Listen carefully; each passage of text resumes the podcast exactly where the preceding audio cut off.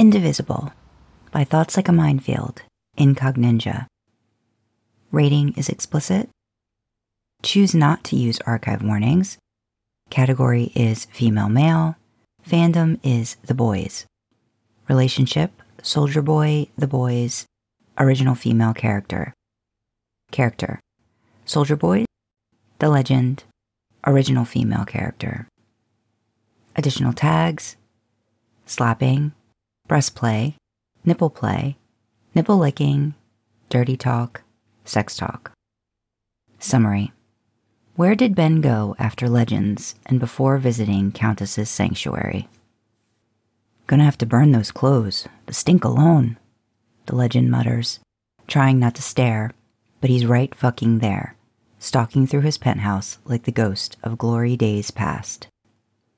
As the former SVP of Hero Management follows the trail of ratty trainers and a filthy tracksuit, he retrieves his phone from his pocket to dial housekeeping and anything else his guest might want.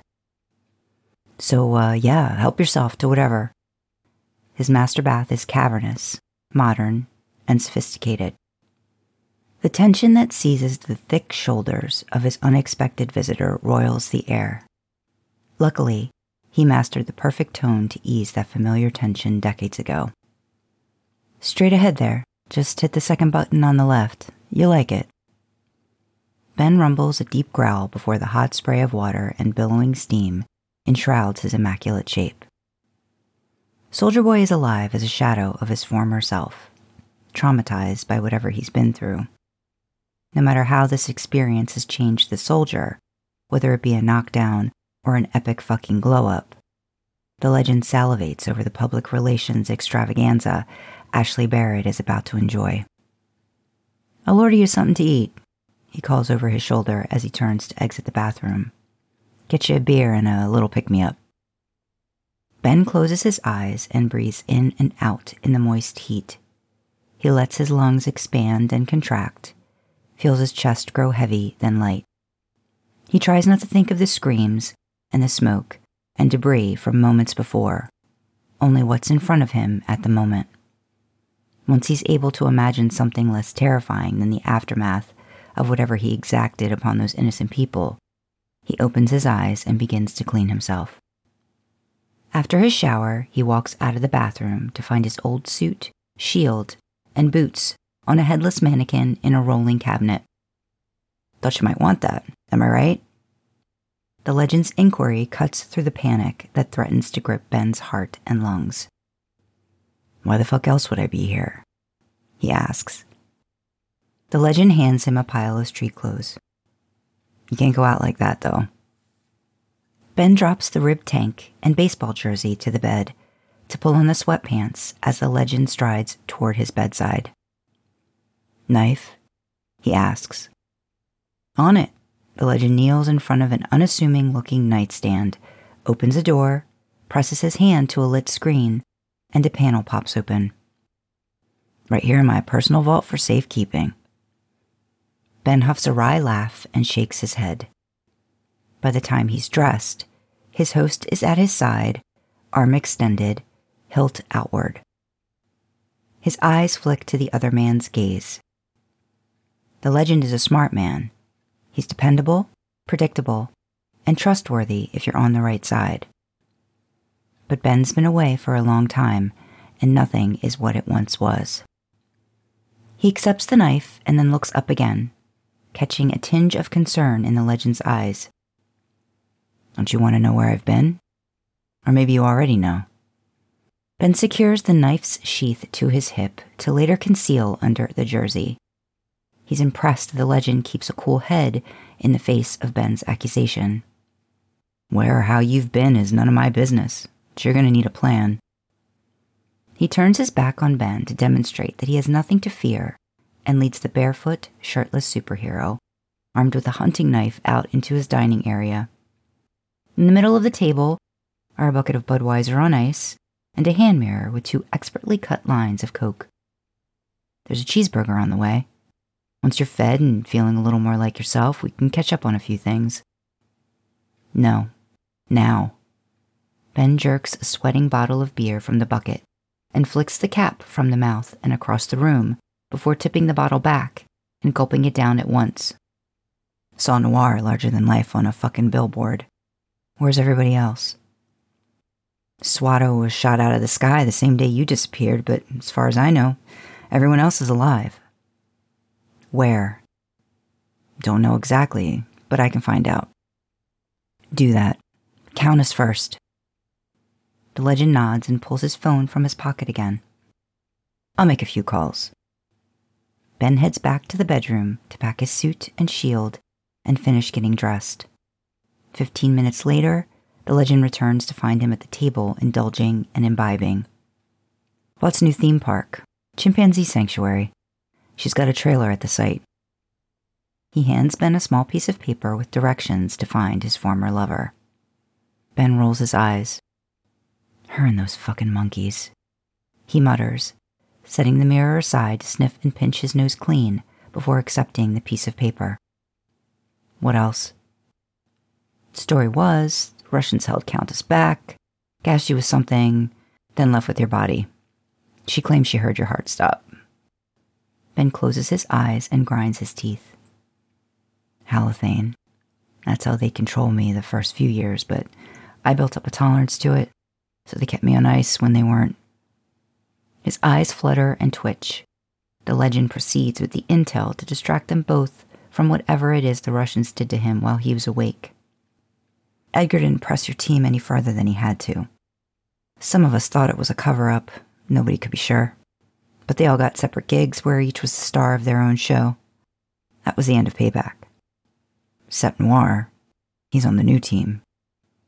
Ben motions to the window from where they can clearly see a billboard for the latest superhero team. Yeah, if you can call it that. The legend scoffs, and Ben arches a brow. Not much of a fan of these new supes. Bunch of prima donnas. Huh. Forty fucking years. He murmurs, staring out the window. About that. The legend retrieves a clip of neatly folded bills from his pocket. Here, get your hair cut and trim that marmot on your face. Something tugs a bit of mirth into the corner of Ben's mouth. Claudio still around? He asks, accepting and pocketing the cash. The legend nods. Move to Brooklyn, though, 46th Street. Ben echoes his nod as he swipes the last of the coke from the mirror with two wide fingertips before rubbing it into his gums. Thanks, Legend, he says, hoisting his new bag full of his only possessions left in the world onto his shoulder. You never saw me. He winks before turning and walking away. What? I'm not even seeing you now. He calls after the soldier's retreating form before hearing the door to his penthouse click shut. Ben? It can't be. The old man whispers, removing his glasses to clean them just as he squints into the afternoon sun streaming around the visitor at his door. Claudio Caponegro is an institution in New York City. After 1952, no one cut Ben's hair or beard but the Italian immigrant. Even at 10 years his senior, Ben always considered Claudio a father figure of sorts. He admired his work ethic and the quick and quiet way he did his craft. Claudio, he greets the old man with zero attempts at an explanation. If you can't tell, I could use a shave and a haircut. It's been a while. What a pleasure, Ben. Come, sit. He spins his chair to invite the old guard to sit before scurrying to gather his tonic and tools. As Ben relaxes into the tufted cushion, Claudio begins muttering in Italian. Ben knows enough of the language to understand that Claudio is disappointed in his lack of grooming, which in turn makes Ben laugh. Same old trinkets and memorabilia adorn Claudio's shelves and walls as the last time Payback was here. Ben's attention and his eyes dance around nostalgia until the trill of a telephone cuts through the silence. Claudio, when did you get a phone? Ben chuckles, remembering the baker's kids from two doors down coming for Claudio when his family called the bakery, asking when he'd be home for dinner. Claudio's barber shoe. A feminine voice floats through the air. Ben can't see her, but her voice makes him warm. Eh, my granddaughter. She said I had to come to the 21st century with a phone. He deftly sprays and combs tonic through Ben's hair. Giovanna, take a message. Giovanna, your daughter? Ben twists in the chair until he spots a leggy, olive skinned goddess in the back room. You remember Gigi?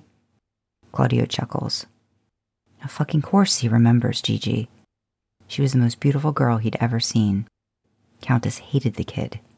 Ben always assumed she was jealous. Why don't you just fuck her and get it over with, Ben? She's a kid. Give her a break, he replied, smiling and waving for the crowd. That didn't stop you with Diane Lane. Diane Lane is 19. Whatever. Let's get this fucking photo op over with. All grown up, I see. Ben purrs to the old man who pays him no mind. Uh, she has grown children of her own, Ben. She and her girls help me with the business, since I don't see numbers so good no more. Claudio leans in and whispers, Her ex husband is garbage. Claudio stands straight again and calls out to his daughter, Gigi, come see who's here. Pops, it's close to dinner time. This is the last. Giovanna stops in her tracks, and her eyes go wide. Soldier boy, she breathes. Ben puts on his most winning smile and bats his eyelashes the way women have always liked.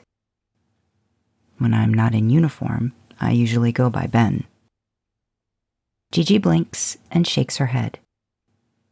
Wow, she whispers as she slowly regains her footing and walks the rest of the way into the main shop. I can't.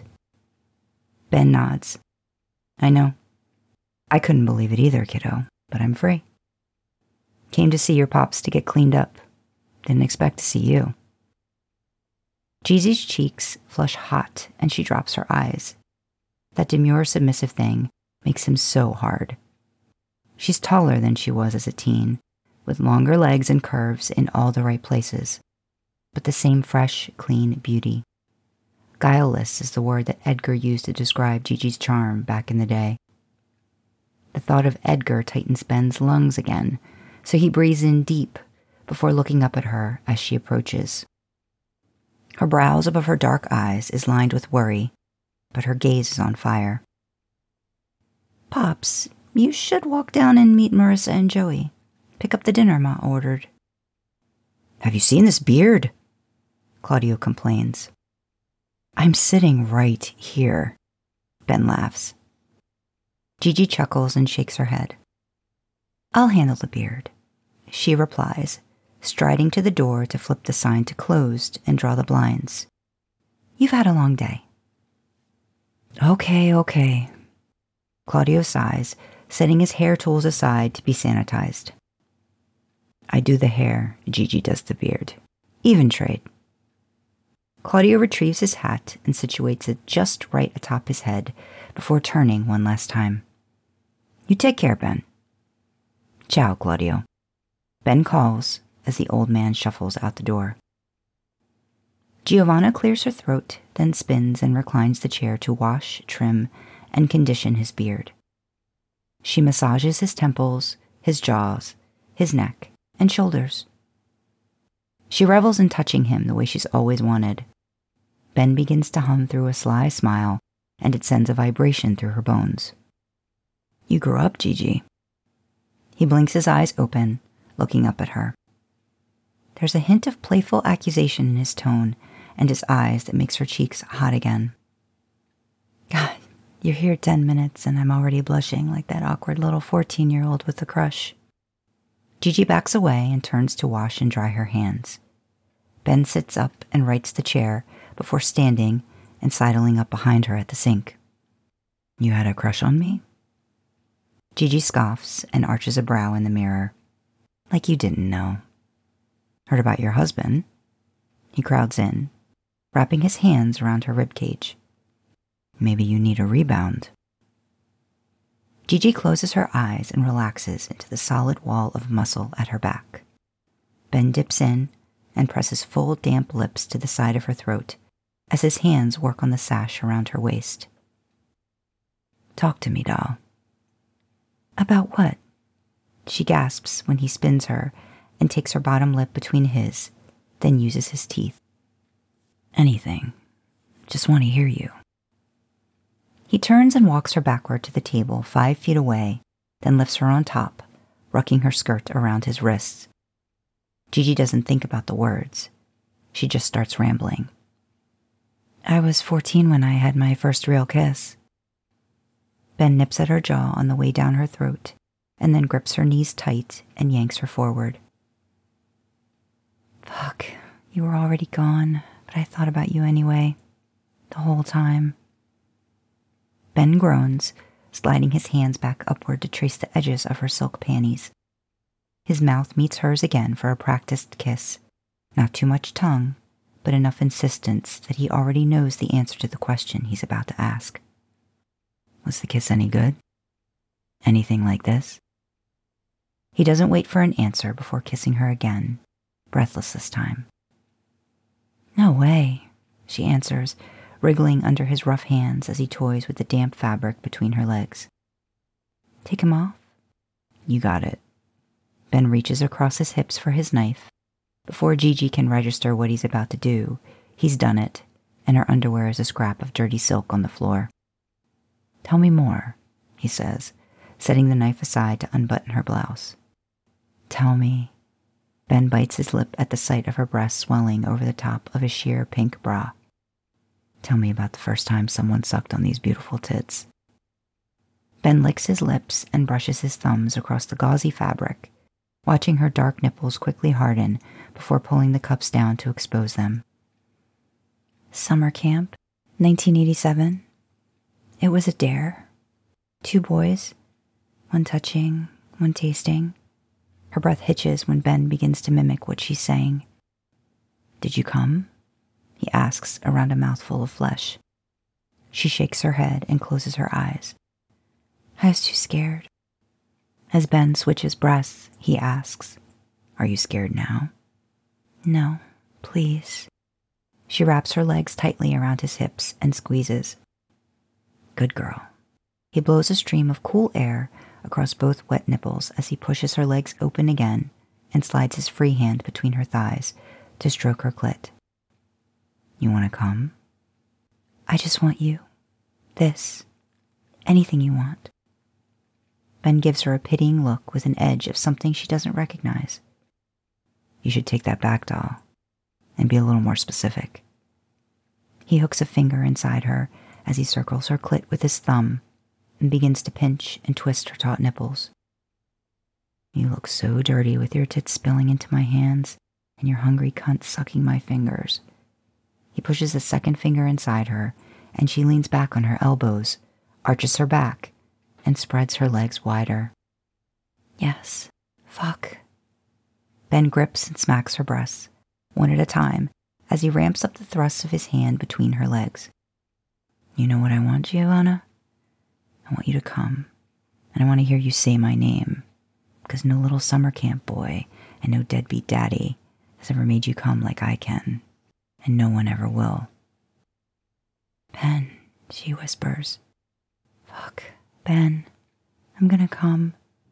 He snarls and grips one of her breasts tight, then dives in to suck the other as he slams into her with two fingers and his thumb furiously works her clit. Say my fucking name and come, he growls. She gasps and arches almost completely off the stainless steel tabletop. Ben! That's right. Good girl. He eases away from her to reach his bag, rifling through it for the condoms he snagged from Legend's bathroom. When he turns back to Gigi, she's settling on her knees at his feet. Well, shit. Only got so much time today, Giovanna. He swipes her dark hair out of her face and over her shoulders as she works his sweatpants over his hips and pulls his hard cock free. So if you really want to suck my dick till I come down that pretty throat, I guess I'll have to come back for that pussy and ass later. Gigi closes her eyes and hums as she guides him into her welcoming mouth and swallows him down.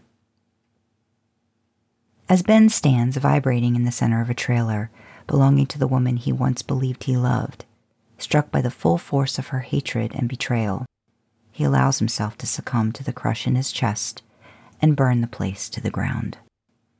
He walks out feeling lighter than he's felt since he was freed by the limey cocksucker following him into the woods, thinking about what he has to look forward to the next time he sees sweet Giovanna.